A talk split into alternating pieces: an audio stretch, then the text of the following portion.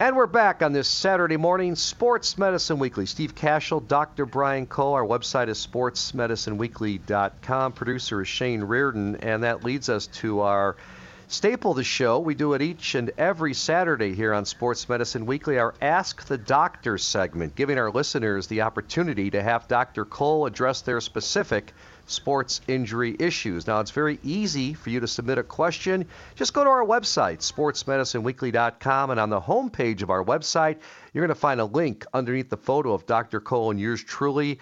On the right side of that homepage, just click on that link and you can submit your question. So, Dr. Cole, I got a couple good ones today for you. And um, they're very uh, timely as well. Uh, first one is Dr. Cole. I assume when you operate, you are in a sterile environment.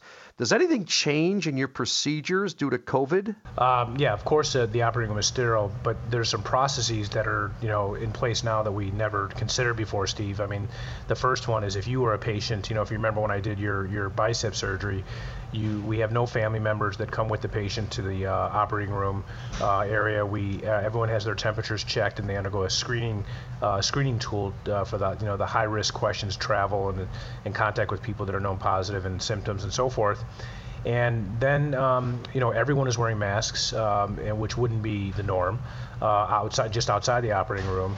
And then in the operating room, our processes are different. Now, the operating room has uh, the ability to recirculate air, and so it's a it's actually a very good environment where the air recycles very quickly over a short period of time. Um, the the the highest risk situation in the operating room is at the time of um, of administering anesthesia, and the methods basically uh, provide a we the anesthesiologists basically use a, sh- a shield, if you will, uh, between them and the patient to prevent uh, exposure to respiratory um, um, the re- respiratory secretions. So we have precautions in place now in terms of time time between room cleaning and things of that nature. But everything else feels and looks the same. And we, you know, we have what we call universal precautions. So we, Steve, what we we just assume there's a possibility of anyone being positive, despite the fact, and I left this out, that everyone gets tested within 72 hours. So if you were to have surgery now, you would be tested with uh, uh, the, the, the the nasal swab. Uh, the results would be available within 48 hours, typically, and maybe long as 72. And I would ask you to sort of self quarantine to minimize your exposure between the time of of that test and the time you come to surgery. Uh, so that would be a part of it. So, at any rate, um, uh, things have changed, but we feel very safe. And I've said many times over the last couple of months, Steve, I feel very safe seeing patients and being in surgery, sometimes safer than uh, unfortunately going to the grocery store, because I think we all can't forget that uh, we still have to continue with these, with social distancing in a proper way, as well as uh, the, the masks at a, at a time where you might be in close contact with someone. And adding to that, Dr. Cole, off my uh, top of my own head here, you know, a question. Um, you know, if, has anyone they're nervous about getting, you know, surgery done? Um, it's a pretty safe environment, isn't it? I mean, I, I have had to speak with a lot of patients to explain the same process I've explained to you uh, because it, it's it's not clear, and I think uh, patients, especially who are higher risk, are very worried.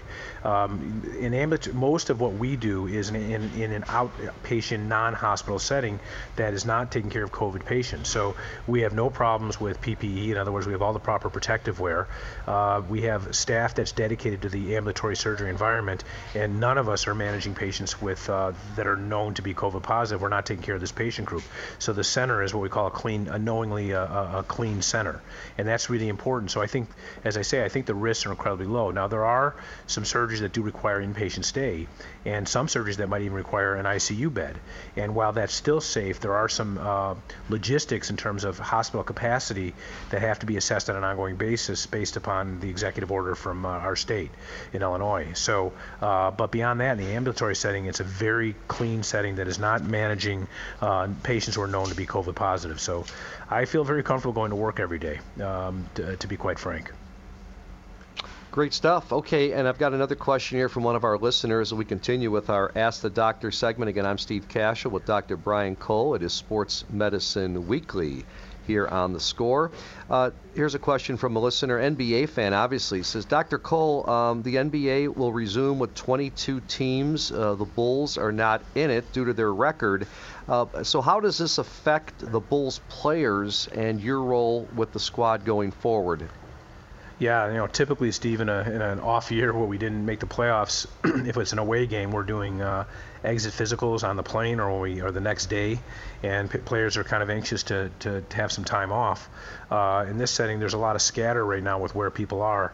So you know the basics, you know, basically our season is over, and uh, the NBA will uh, now enter the playoff mode in a, in a closed setting uh, in Orlando, and for 22 teams. But for us, the season being over, I have to uh, do some form of exit physicals, which means we just want to make sure that all the uh, issues that were active during the year are addressed.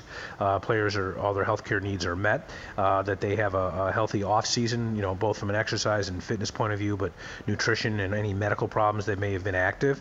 And then we're going to have to start thinking about how, when free agency and trade deadlines, all those things are kind of in flux, you know.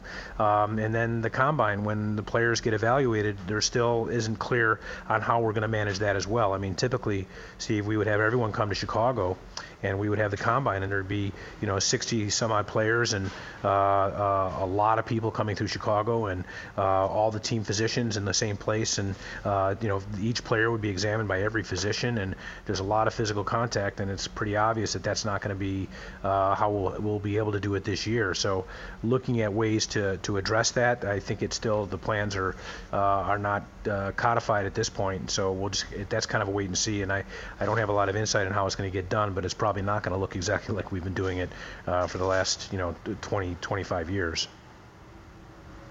And Dr. Cole, to that point, um, is there an advantage, you know, a silver lining in this? Maybe for I mean, we can't get into specific injuries, obviously, protect the players and their families and the team, but um, even for Bulls players, maybe guys that were you were coming off injury um, to get some some extra needed rest right now, not get into a into you know what some some players maybe weren't coming back this year? Yeah, I mean, I think what it does do, and it's the same thing it did for players who were coming back, as we know, who were out after injury and surgery.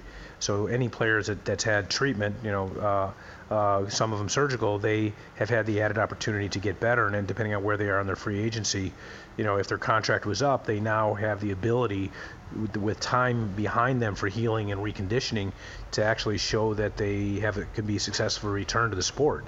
The biggest challenge when you have injury or, or surgery is having enough time pass where you can actually show that it's been successful and that they can return to sport. And these timelines are always compressed at the end of the season.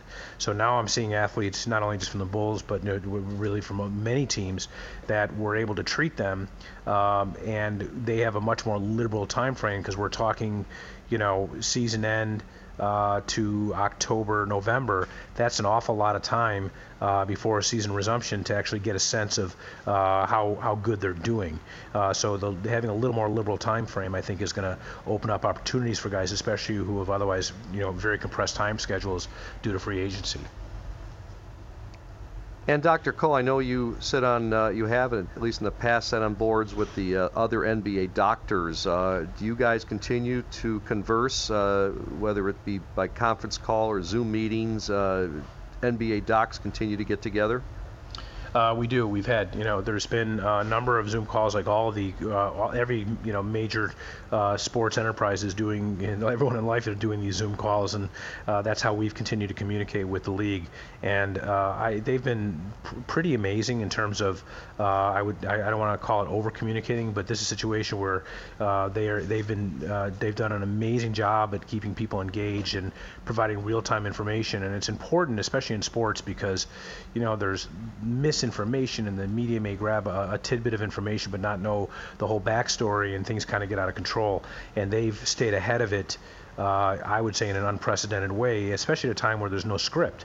I mean, Steve, it's like one week we there's a plan, and the next week we have a different plan based upon something we learn. But they've um, the communication has been uh, uh, pretty phenomenal, and I would say that uh, I feel as informed as I've ever felt, uh, given the leadership that, that they've shown. And final question before we say goodbye on this edition of Sports Medicine Weekly, Dr. Cole.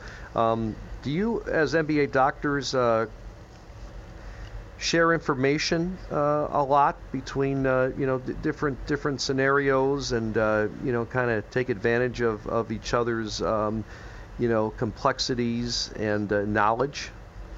You know, the, the in the NBA, there's a, a, a, council that's sort of a second opinion uh, council that is very useful to have sort of get unbiased second opinions. Uh, adding that to uh, which we always encourage, adding that to um, the collaborative nature of you know the way team physicians are, uh, it is not infrequent for us to um, call one another and say, hey, listen, have you seen this? How have you managed this? Let me send you some MRI images and so forth because you, you know we all are sort of a victim of our experience, and some of us may have seen a lot of one thing and not a lot of another. So um, the years of experience by physicians 10 15 20 years uh, some of these guys have seen everything.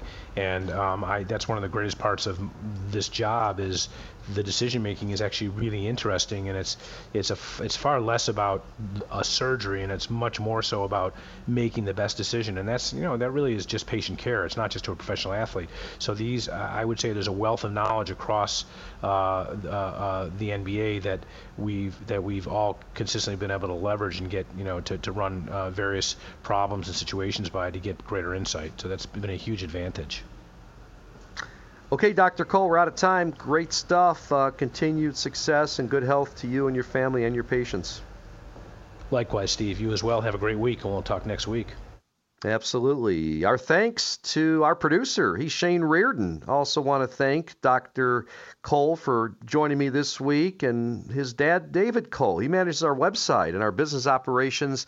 And then we thank Samantha Smith from Midwest Orthopedics at Rush. For Dr. Brian Cole, I'm Steve Kashul saying so long. We thank you for listening to Sports Medicine Weekly, and we'll be back next week with a brand new edition of Sports Medicine Weekly at 8 a.m. only on 670 The Score.